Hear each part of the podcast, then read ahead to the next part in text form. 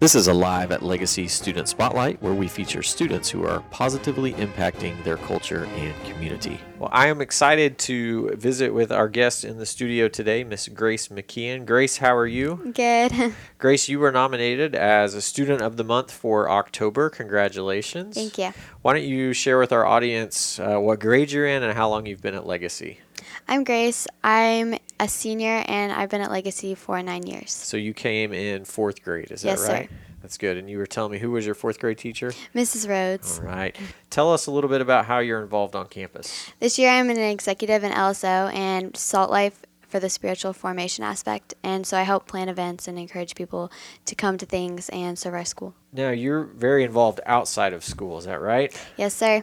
Uh, Tell us what you do off campus. I'm a competitive rock climber and I'm part of Team Texas, which is one of the largest teams in the country. You currently hold two titles, is that right?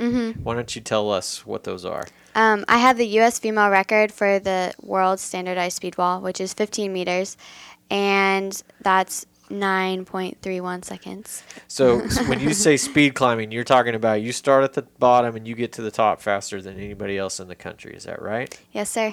Okay. And you're also a world champion, is that? yes, this year I won the overall world champion title for my age group, which is 16 to 17, in Arco, Italy. Very good. And you were over there for how long?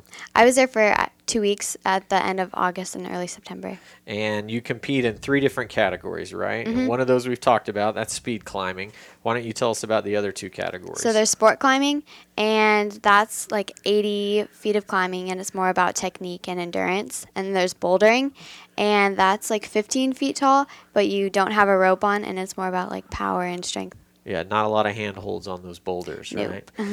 now, I, I think it's really interesting that you're involved in this sport because it's very unique and most people aren't. How did you get involved? Um, there is a gymnastics gym right by a climbing gym, and I went for a camp.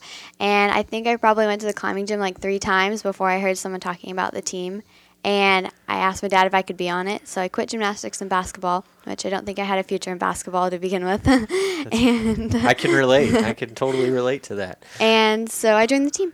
Okay, and the rest is history. Yep. If There's parents out there listening or, or younger kids. Why should they consider rock climbing?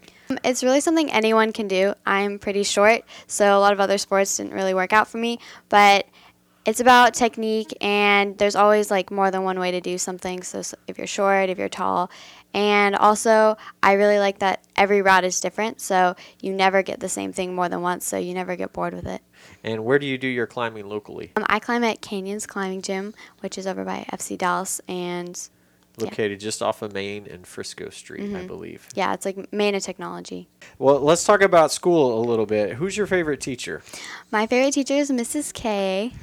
And for those of you that don't know, that's Mrs. Krotz. Mm-hmm. And why do you like Mrs. Krotz? I've had Miss or I had Miss Kratz for a Spanish teacher for four years, and so she really helped me like fall in love with Spanish, and she also really encouraged me with LSO.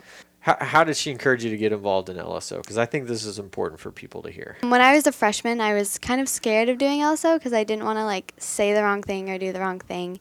And she really encouraged me to like try things because everyone can have an impact, even if it's just on one person. And in LSO, th- we serve with um, a lot of different groups, so everyone finds like their niche of people that they really like have a heart for serving with. So it's cool. Very good. So, so I'm kind of hearing you say you were probably shy and a little bit reluctant to, especially go out and work with strangers or people you Yeah, don't I was know. definitely shy, and I didn't know like how they would react to us, but.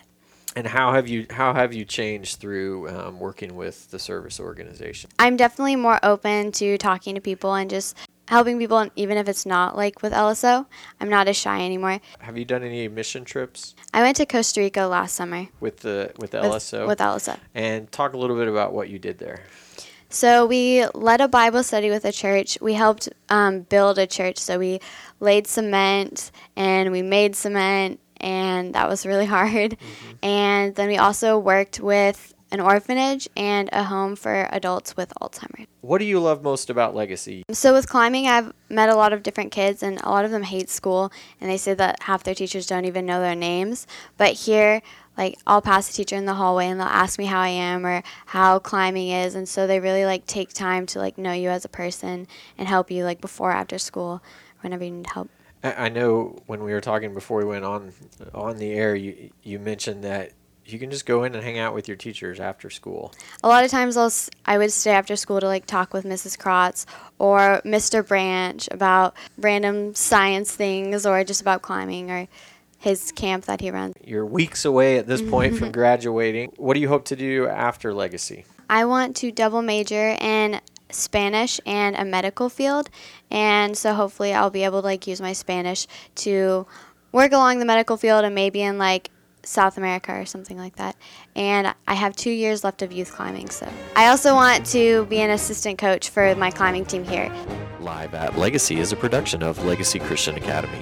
You can find this episode and more like it on our podcast, available in the iTunes Store by searching Legacy Christian Academy or through Satchel on the Android platform.